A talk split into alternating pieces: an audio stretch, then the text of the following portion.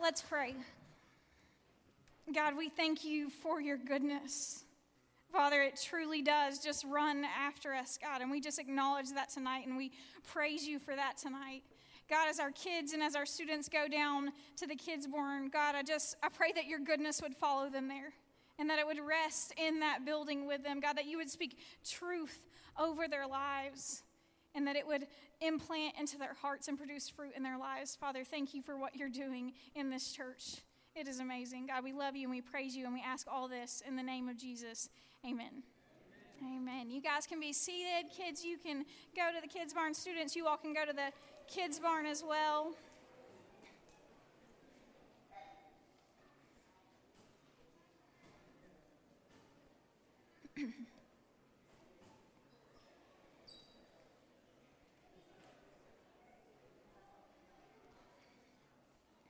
always this part always reminds me of like the exodus out of egypt like it always makes me think of that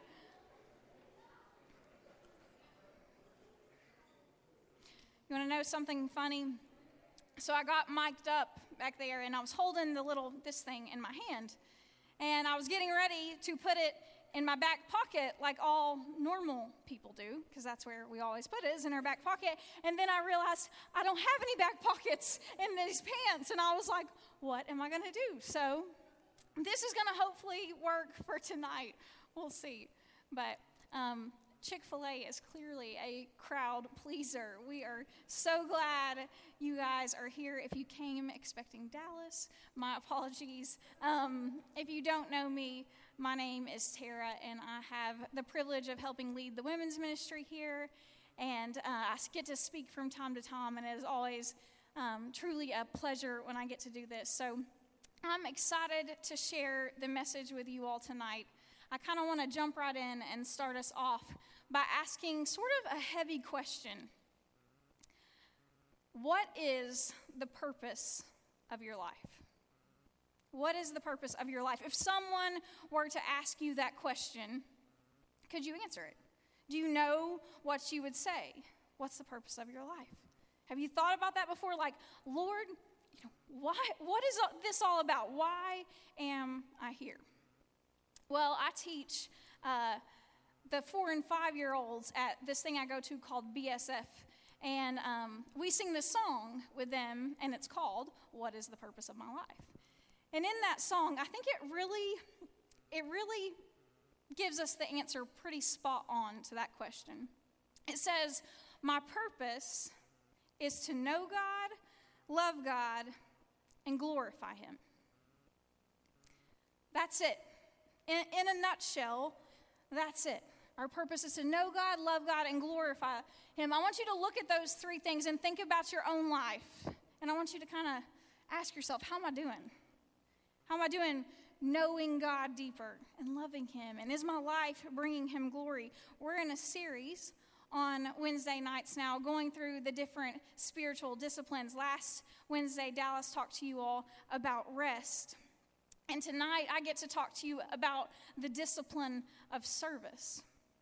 And I'm really, I'm really pumped about that because I think when you really boil it down, service is very closely linked with the purpose of our lives. Now, I'm not saying service is the purpose of our lives, but I do think it's very closely linked to those three things because it is through service that we come to know God in a deeper way, right? That we come to know his heart in a deeper way. And it's through service that we demonstrate our love to him to a lost world around us. And it's through service that we bring him glory, among other ways as well, as, of course. But I think service and the purpose of our lives are closely linked together. Now, I do want to point out that we do not serve to try to earn God's favor or try to earn our salvation. Our service to God is something that should just naturally flow out of our lives in response to His love for us, in response to His mind blowing gift of salvation. But as believers, service should be central to our lives. But sometimes I think we think of service more in a way of like, I know I need to serve, So, like, where could I squeeze some service into my life this month? I bet I'm hitting this. Like, oh, I know, I will sign up to serve in the kids one Wednesday night a month and check that off my list. Done. Now, don't get me wrong, we would love for you to sign up to serve the kids one Wednesday night. But I think when we think of service in that way as something to kind of just check off our list, then I think we're missing it. I think we're missing it. The foremost characteristic of Jesus' life was service. He served day in and day out. It was central to his everyday life. And we are most like him when we serve as he served. And isn't that the goal? To, to be more like Jesus? If we want to do that, we have to develop hearts that are dedicated to service, right?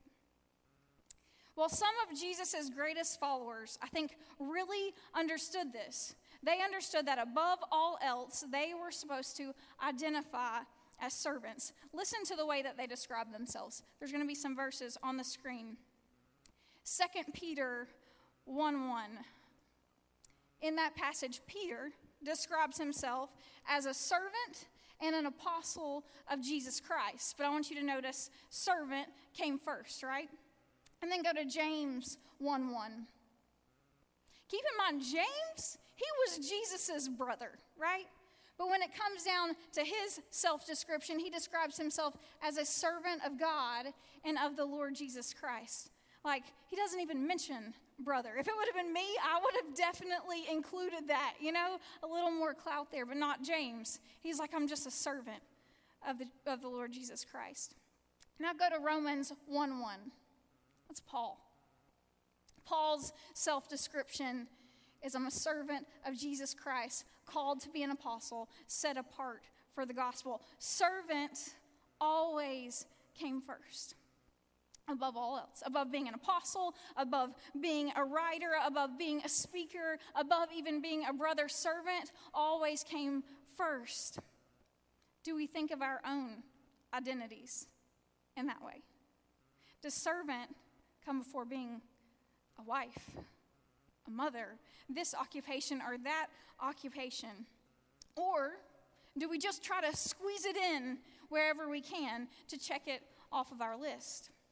And as I prepared this message, I couldn't help but think like, if we can change our mentality from service being something that we do into a servant being who we actually are, then our life is going to look a lot different. And this term servant that was used in the verses we just referenced up there, a lot of times that word is actually translated from the Greek as bond servant. What they're saying there is, I'm a bond servant of the Lord Jesus Christ. Do you know what a bond servant is? I didn't either. I had to look it up. So, a bond servant was a term used to refer to one of the lowest ranks of slaves. They were often uh, nicknamed like lower rowers because they were the galley slaves who worked below deck in the ships in chains. And they had the arduous job, the, the difficult job of rowing the ship from one location to the next in the midst of terrible weather, in the midst of storms. And their work, it was never seen, and it was certainly not praised. But day in and day out, they carried out the job. That is how these men saw themselves as bondservants. Man, I'll be honest with y'all, I'm just not there yet. I'm just not there yet. I want to be.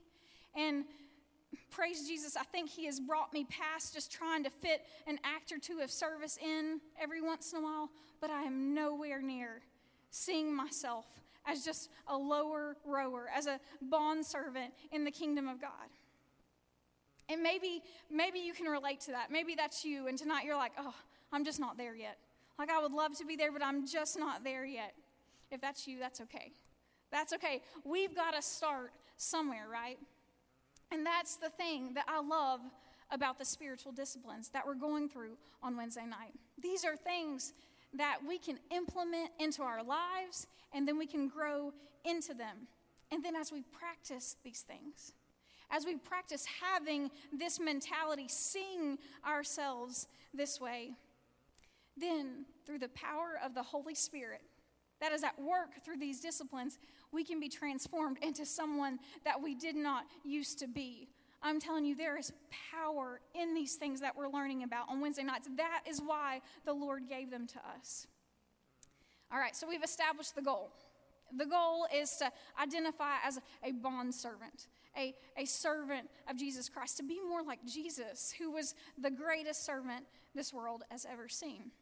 And we've talked about the why.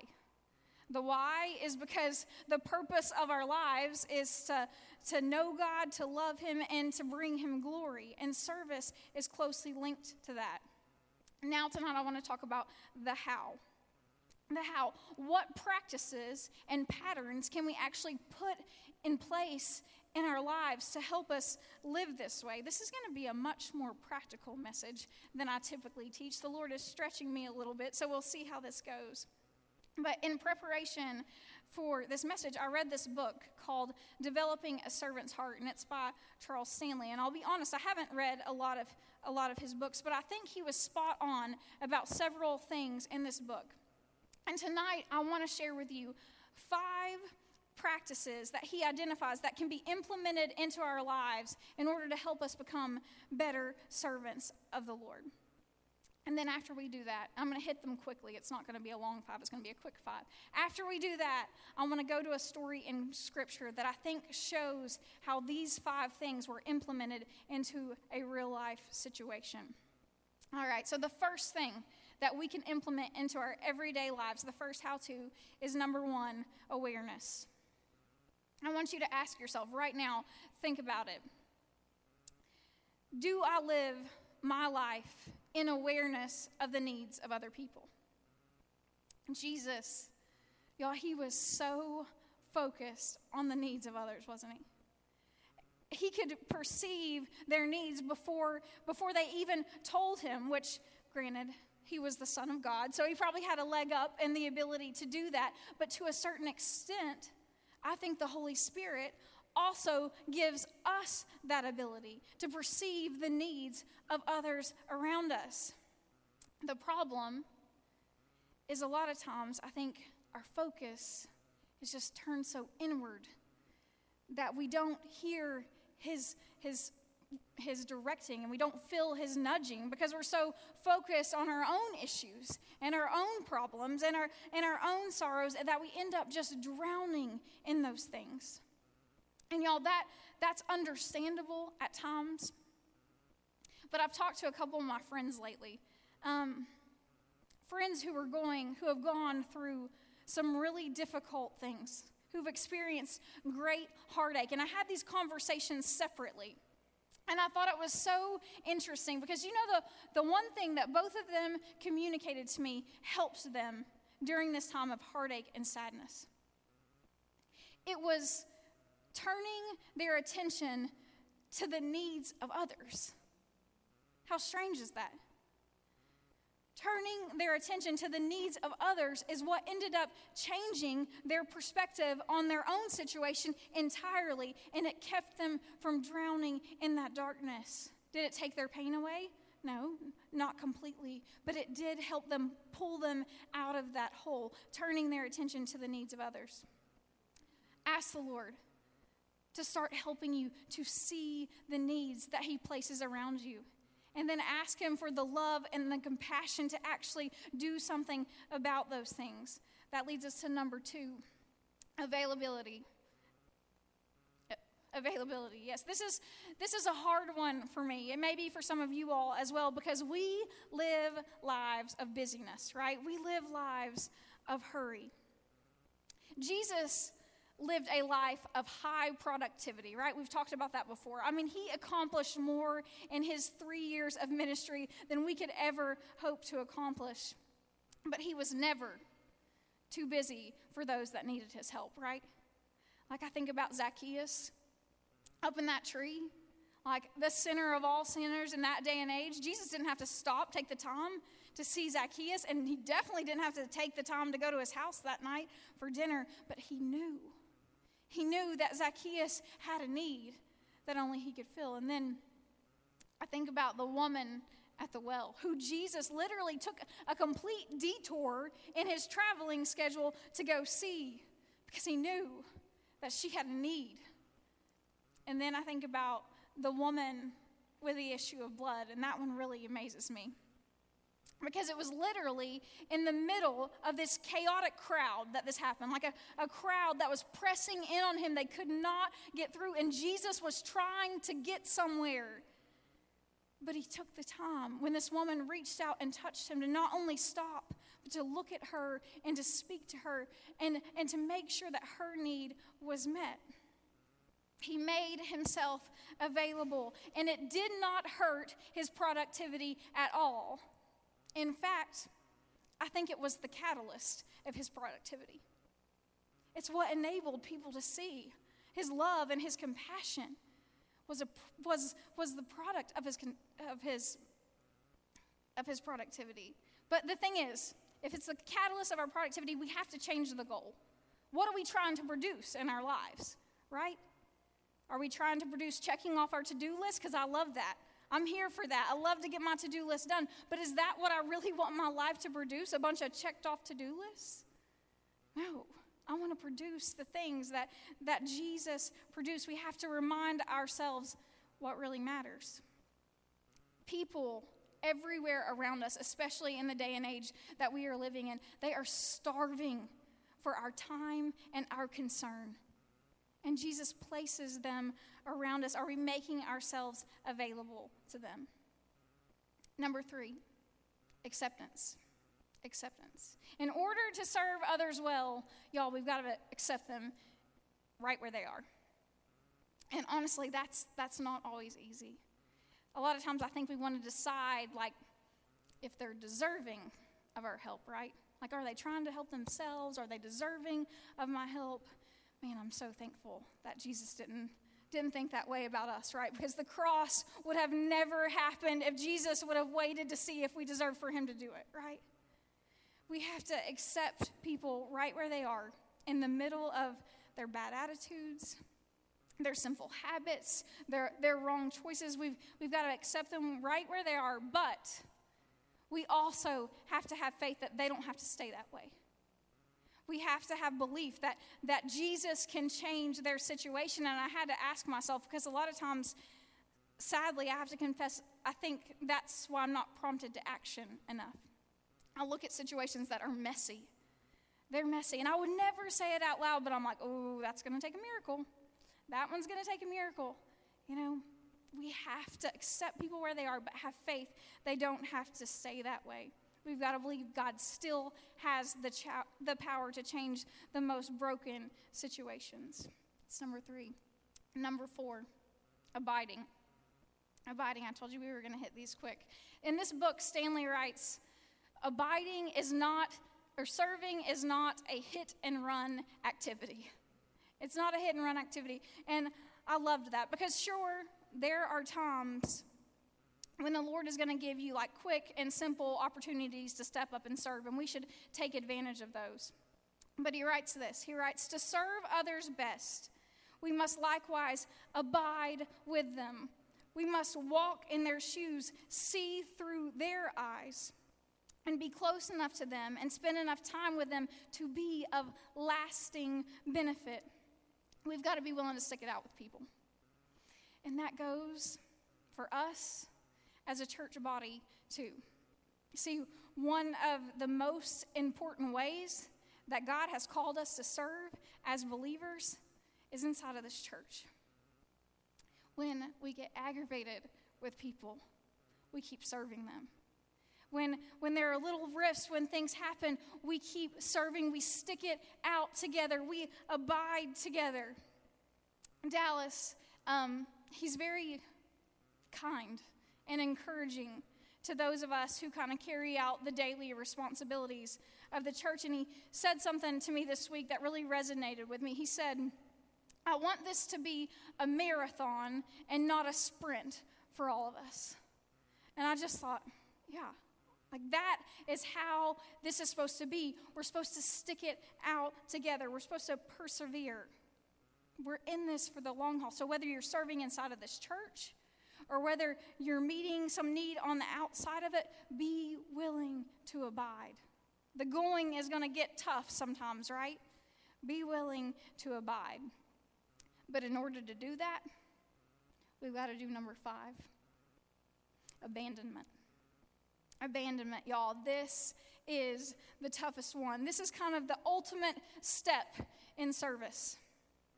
Abandoning our own wants, our own desires, in order to do whatever it is that God has called us to do right now.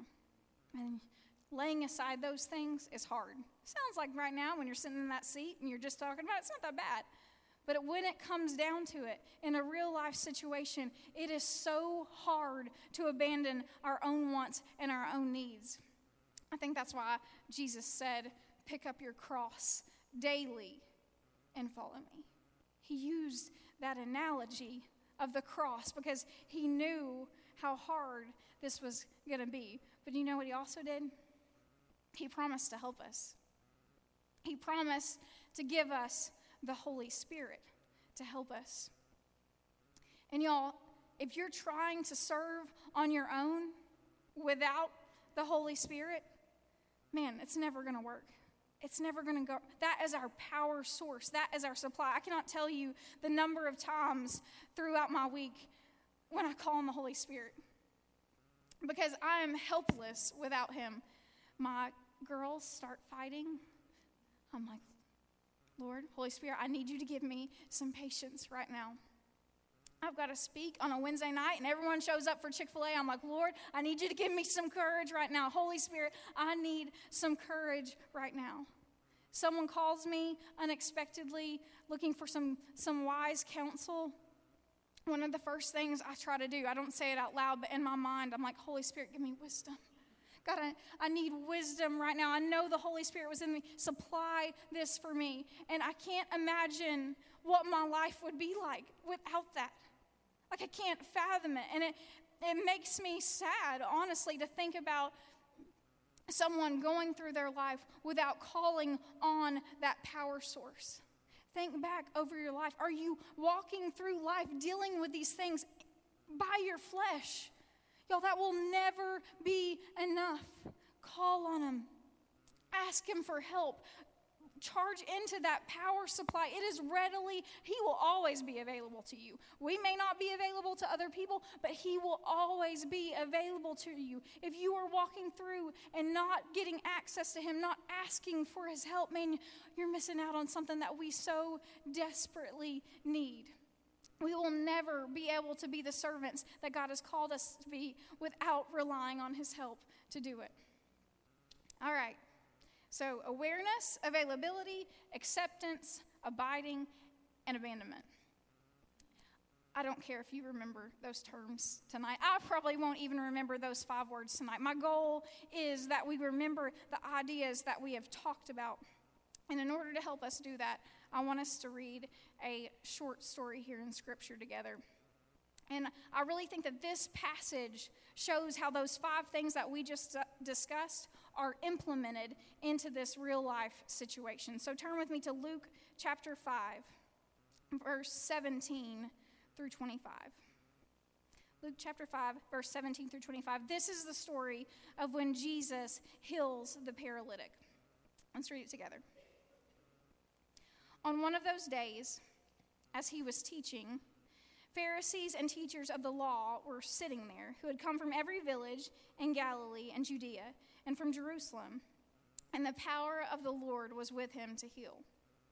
And behold, some men, I want you to key in right there, that's what we're going to talk about in a minute, is these men.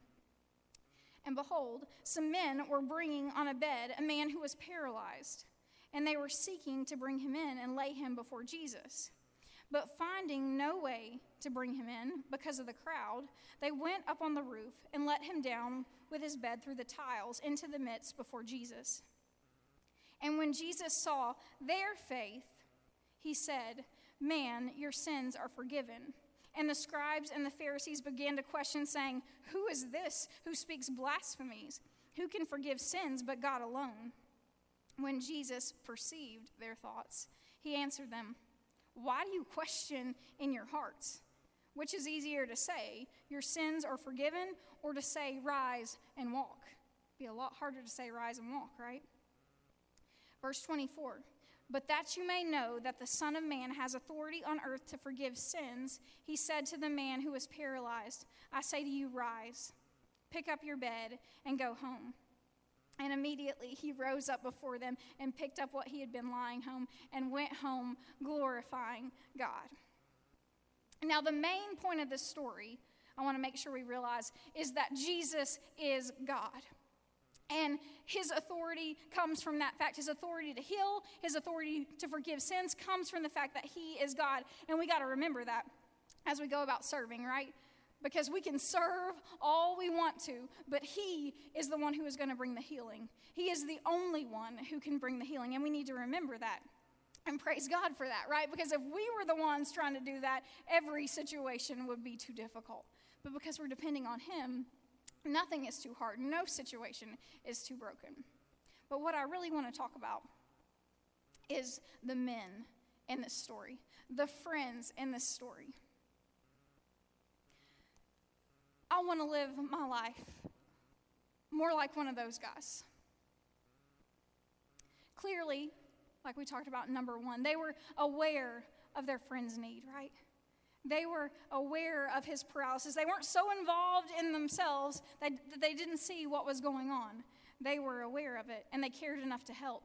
Then, number two, they made themselves available, right? They cleared out their schedules that day. They got their friends together to come help. They decided what time and they showed up to make it happen. They were available. Number three, they also accepted their friend just the way he was. They weren't like, well, if he tries to help himself, then we'll, we'll help him. They accepted him right where he was, but they also believed that he didn't have to stay that way. Man, as dire as that situation looked, and it looked dire, he was paralyzed. As bad as it looked, they had faith that it didn't have to say that way. They had faith that Jesus could change it. Y'all, we got to have that kind of faith because that is what produces action. Then, number four, they abided with him they stuck it out with him, right? Because if it would have been me, I mean, you get there, they got there, there's people everywhere. They got a man on a big bed and they're carrying him trying to get to the door, and they see that there's no way that that is going to happen, right? There's just no way we can get there. It says that. There's no way. I mean, nobody would have faulted them if they would have been like, man, I'm so sorry. We, we tried, but you see all these people, it's like so far away. Man, we tried. I hate that this has happened, but we just, we just can't, we just can't get you there. No one would have faulted them for that. Honestly, they would have still probably been praised for trying.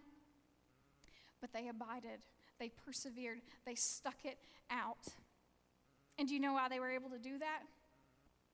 Because they did number five. They abandoned their own conveniences, their own, their own desires, and they climbed on top of that roof. First of all, that would not have been a convenient thing to do. And it had probably been a little embarrassing, y'all. That took some guts. They cut a hole into somebody's roof. They abandoned their own desires and put the needs of that paralyzed man ahead of them, ahead of their own feelings and inconveniences. And the fruit, the fruit of their choice, the fruit of their service speaks for itself, doesn't it? Jesus said, because of their faith, he was healed. Because of their faith. Now, that could have included the paralyzed man. I don't know. Maybe he had faith. My gut wants to say that he did. It could have included their faith. But the fact that, they, that Jesus said their faith had to at least include the men who were carrying up there.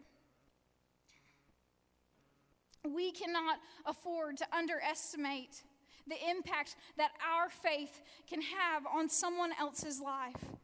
And y'all, I don't know about you guys, but there are a lot more needs that I know of that I could cut a hole in the roof for. And there are a lot more people that I could drag before Jesus in prayer.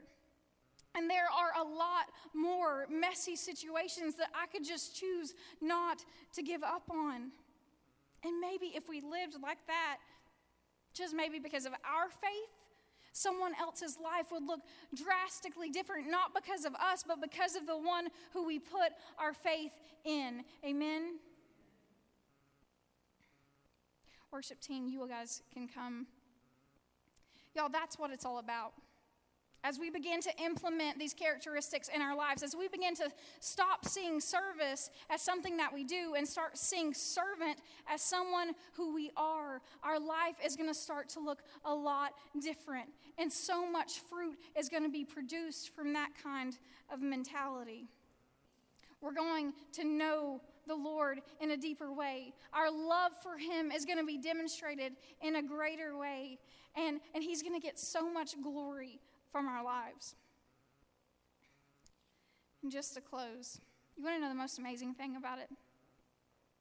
I know talking about this, talking about a life of service, being a servant, that feels really hard, right? It feels maybe even a little burdensome and depressing. And sure, there's certainly going to be difficulties that come with being a servant. But we've got to remember who our master is. Because he's not like just any other master. In the, in the early world, the best thing that could happen to a slave was to be under the ownership of a kind and gracious master. If, if a slave was under the ownership of a benevolent master, of a good master, then he knew that he was going to be valued, he was going to be taken care of. He was going to be provided for. He was going to be considered an asset. So that was the best thing that could happen to a slave was to be under a master like that. Abraham was that kind of master. In Genesis 24, it tells us that Abraham had this servant who he set in charge of everything that he had. And he even sent this servant on, on a journey to go find his son a wife and he sent with him all these riches.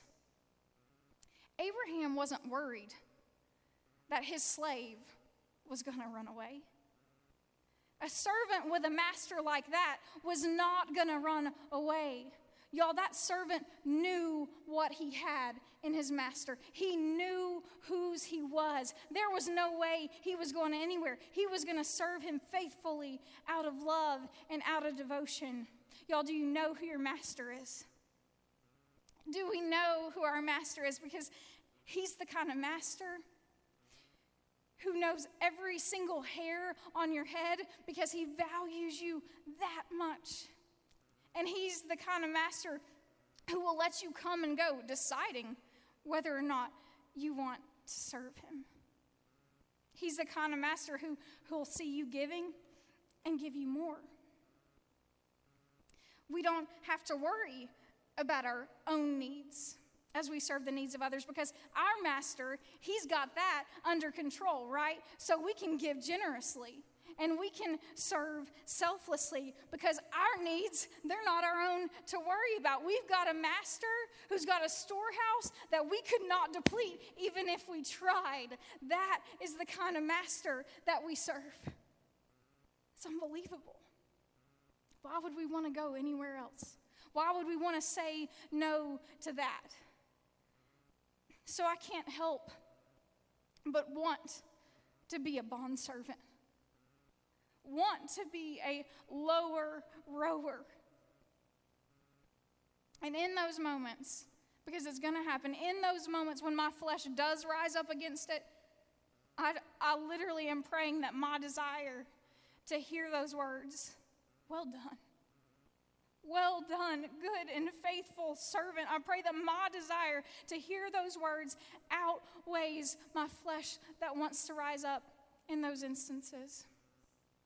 And maybe you're here tonight and, and your life is, is not characterized by service. Maybe you've just been trying to squeeze it in here and there to check it off your list. Maybe not. I know there are some incredible servants in here, but maybe you're just not there yet man, you can start.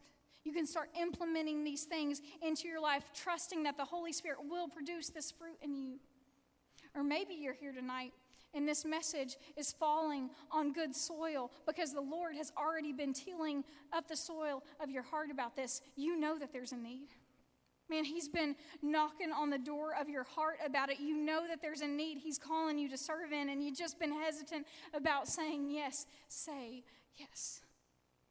Man, there's no better place to be than being a servant of the Lord. He will give you everything you need to do it. I'm living testimony of that, you all. There's no better place to be. We've got a good master, right? You guys can stand with me. If there's anything you need to pray about this evening, you can do that. But I'm going to pray for us together, and then uh, we'll join in in praising together. God, I thank you that you, you are the greatest master.